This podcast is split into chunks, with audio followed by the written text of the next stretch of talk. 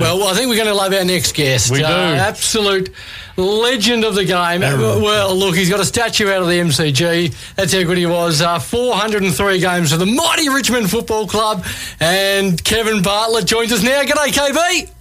G'day, Jack. G'day, it? Good to catch up again. Yes, absolutely it is. Um, thanks for taking our call. Tell us, um, how Pleasure. excited are you heading into September about the Tigers? I mean, again, that they they look unstoppable, um, but this time they'll have to do it from what sixth? Well, uh, I, I don't know about being unstoppable, but I think they're finding some good form at the right time of the year.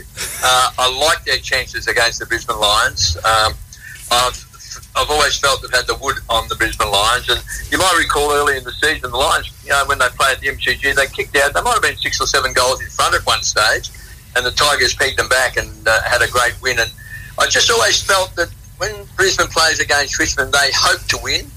Whereas I think Richmond, when they play against Brisbane, believe they can win, and I, I think that's a big difference. And you know, I think the way the Tigers are playing at the moment, uh, and after watching Brisbane Lions last week get dem- de- demolished by by Melbourne, uh, I, I think the Tigers are good things, even even though it's at the Gabba. Very nice. Kevitz was here. Thanks for uh, taking the call.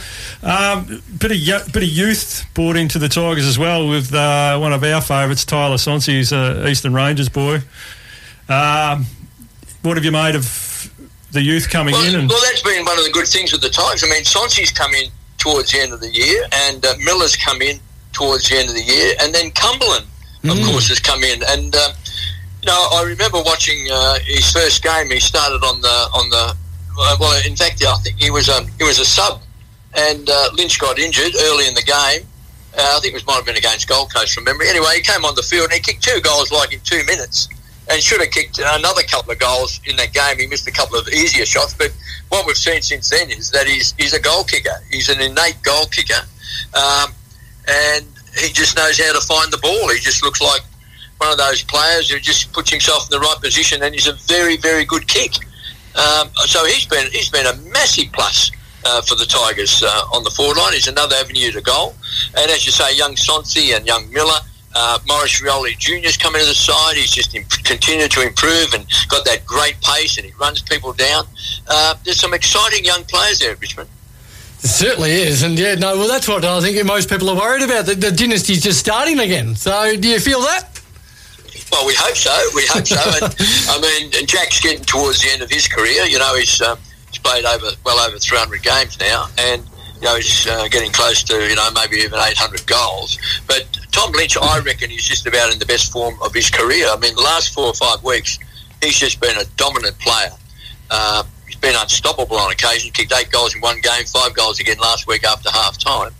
Uh, and what we've seen with him in recent weeks, he's, he's straightened up his kicking. Prior to that, you know, he was a bit 50-50. But, you know, his kicking's been very, very good, so his confidence is high. I know he had a bit of a, a niggly groin last week and they, they took him off, but, uh, you know, he's got this other week's rest with the bye. Um, I, I think he is, you know, probably the informed forward just about in the competition, uh, right up there with Cameron and also Tom Hawkins. So I think he's going to be very hard to beat uh, against the Brisbane Lions. I think they've he's troubled them in the past. and I think he'll trouble them again. and would you be looking forward maybe to a Richmond Collingwood final? Let the G ninety five thousand. That sounds pretty sounds pretty good for the viewer. That's unders, I reckon. Well, always look forward to play Collingwood. Hey, now, but yeah, and also, particularly, particularly in finals.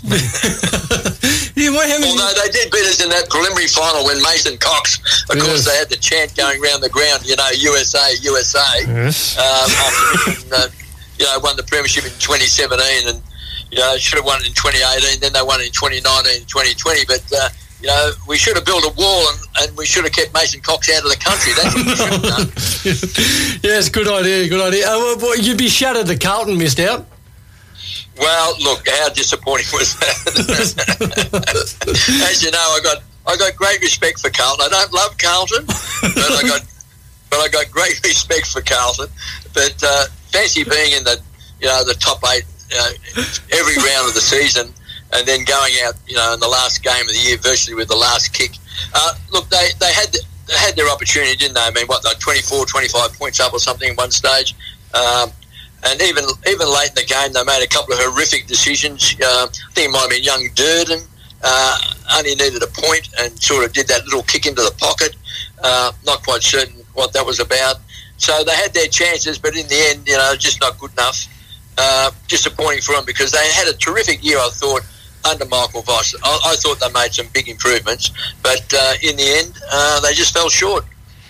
And you have had your word on uh, rule changes in the past. What are you thinking of the uh, 666 and, and the stand rule now? How, how, have you seen it now there's been a full year of it? Well, so I, I, think, I think the stand rule is one of the most embarrassing rules ever brought into sport. Uh, I agree. You know, you, for a, a player to stand on the mark and not be able to move, which means there's 18 against 17. Because once, you know, guarding the mark used to be an art form. You know, uh, you'd practice it at training, guarding the mark, concentration, watching the watching the play with the ball. You know, is he going to go left? Is he going to go right? You know, moving across your mark, not going over the mark. Um, you know, that was that was part of guarding the mark. Now, I mean, firstly, to say you don't give away a 50 metre penalty, you might as well stand there with your eyes shut. Yeah. Because if you have your eyes shut, you're not going to feel like De Goey has fallen on a couple of occasions where, you know, like Docherty on the weekend, you know, pretends he's got a handball and, and De Goey moves, you know, his big toe to the left uh, and all of a sudden there's a 50 metre penalty and they kick a goal. I mean, what, what, what's, what sort of sport is that? That's not Australian rules football. No, so really, you, you could actually stand on the mark and shut your eyes and just wait for the umpire to say, uh, play on and then open your eyes because otherwise there's a good chance you give away a 50 metre penalty. Now, what sport in the world, what sport in the world where one of your tactics could be where you've got to stand with your eyes shut? no, there's no sport in the world. It is the most, it is the most ridiculous uh, rule that's ever been brought into any sport anywhere on the planet, let alone Australian rules football. You could nearly end that with that song, KB. That's my take. yeah, well, that is my take. now, it's also been uh, quite funny this year listening to uh, talkback radio in a, in a sense and uh, listening to uh, people's ideas to improve the game. And I think one of them that I can remember that's um, been on quite a bit is to reduce the interchange bench. Um, you know, and uh, maybe just have a, a normal interchange. Who, who thought of that 20 years ago? well, we, we, we, we, should get interchange out of the game because fatigue is very important in sport. You've got to have fatigue in sport. Uh, and at the moment, you have 150 fresh players coming on the ground and 150 tired players coming off the ground. Now, that's not Australian rules football. And of course, it was even worse than that, you know, when we had 120 interchanges. That gave us 240. And there was the time when it was open ended, of course, you could have as many as you like. Uh, it's just ridiculous to have fresh people coming on and off the ground all the time. Uh, if you had fatigue in the game, well, that would automatically open up the game and would, would create space, and also it would create uh, more contests within contests. Uh, at the moment, of course, you're just bringing fresh players on the ground, a lot of players around the ball, um, and no, fatigue is not part of the game. And in my in my opinion, uh, the game of Australian rules football would be infinitely better uh, if, in fact, we, we got rid of interchange. See, interchange originally, when it first came in, which was what 19, I think it was 1979 or 1978 when interchange first came in. It was so that you wouldn't have um, injured players on the ground. It was it was purely uh, for injured players. You know, in the 1980 grand final when you could interchange players, Richmond made its first interchange at the 16 minute mark of the last quarter. right. When Bruce Monteath came onto the ground and made its second interchange for the day at the 26 minute mark of the last quarter when Daryl Freame came onto the ground because it was just used for the injured players. That was that's what it was brought in for. And then of course coaches started using not as for injured players but for tactics, and therefore running players on and off the ground. And as we know, uh, you know we got extraordinary numbers of interchange at one stage. I think in, in one game there was, you know, 500 interchanges between Collingwood and Gold Coast or someone like that. I mean, it was just just ridiculous. Players were just running off the ground every 35 seconds. Um, so that it was brought. The people who brought in interchange, if they had have known that it was was going to be used as a tactic and not for injured players, I don't think it would have ever come into the game. Well, there you go. There you go. Uh, so, um, how far? Let's go back to now. Uh, how far can the Tigers go, KB? Um, obviously, you, you, think they'll beat the uh, the Lions uh, next Thursday. Yes. Uh, what can they? Can they win a semi? Can they get to a prelim? Can they make it all the way to a grand final? Look, I, I think they're capable. Uh, one of the great things about you know this final series, if you look at the, the games, you know the Lions versus Tigers. Now, look, if you're back to the Brisbane Lions, uh, you know, and you're playing at home at the Gabba, you give yourself a chance. Richmond, of course, have had a great finals record in recent times. Gives themselves a chance. You know, you got Melbourne versus Sydney. Well, both those sides, you know, would probably make a case why they believe they could win.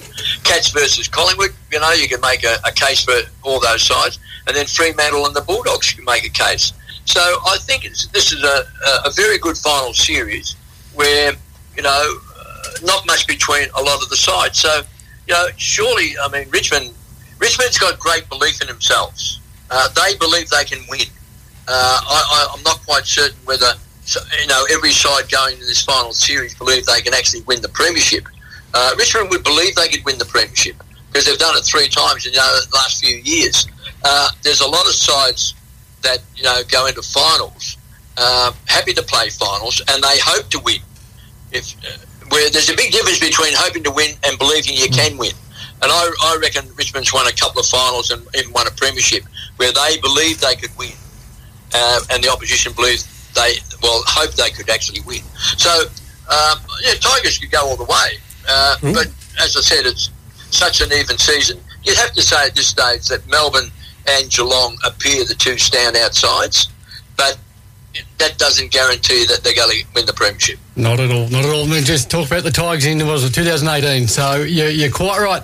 Um, now the um, big news throughout the week has been uh, Essendon, and they they lost their coach.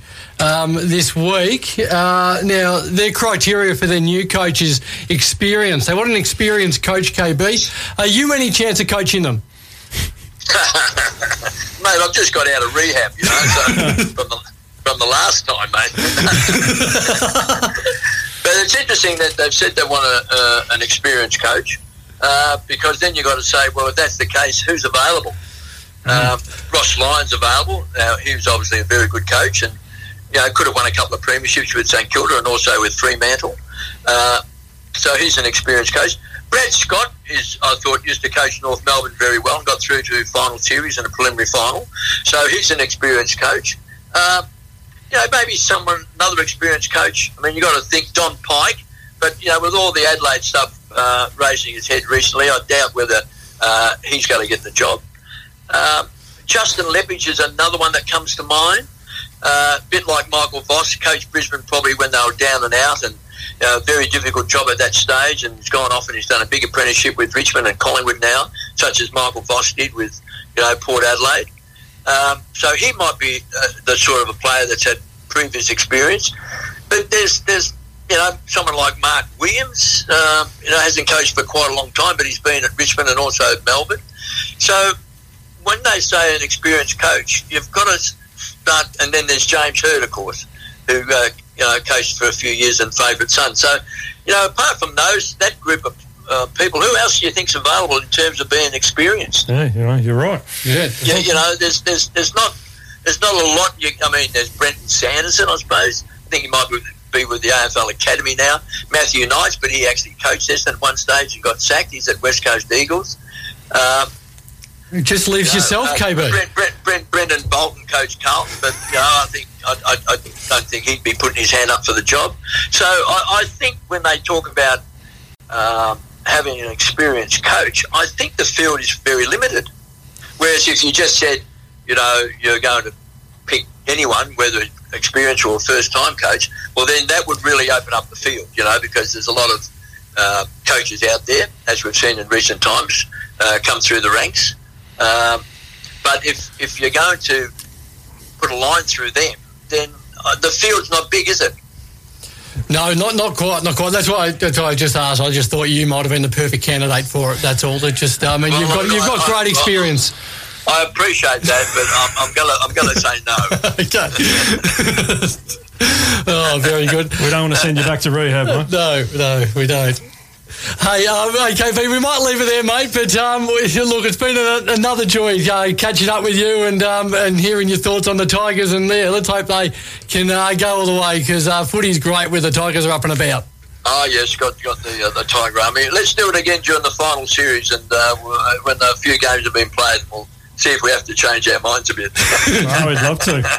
love to chat again. Very good. Thanks heaps, KB.